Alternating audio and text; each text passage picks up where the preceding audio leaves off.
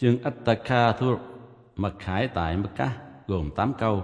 بسم الله الرحمن الرحيم Nhân danh Allah, đấng rất mực độ lượng, đấng rất mực khoan dung.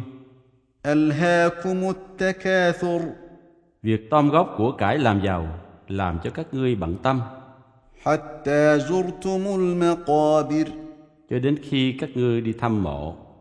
كلا سوف تعلمون Nhất định không, các ngươi sẽ sớm biết, ثم كلا سوف تعلمون rồi nhất định không, các ngươi sẽ sớm biết.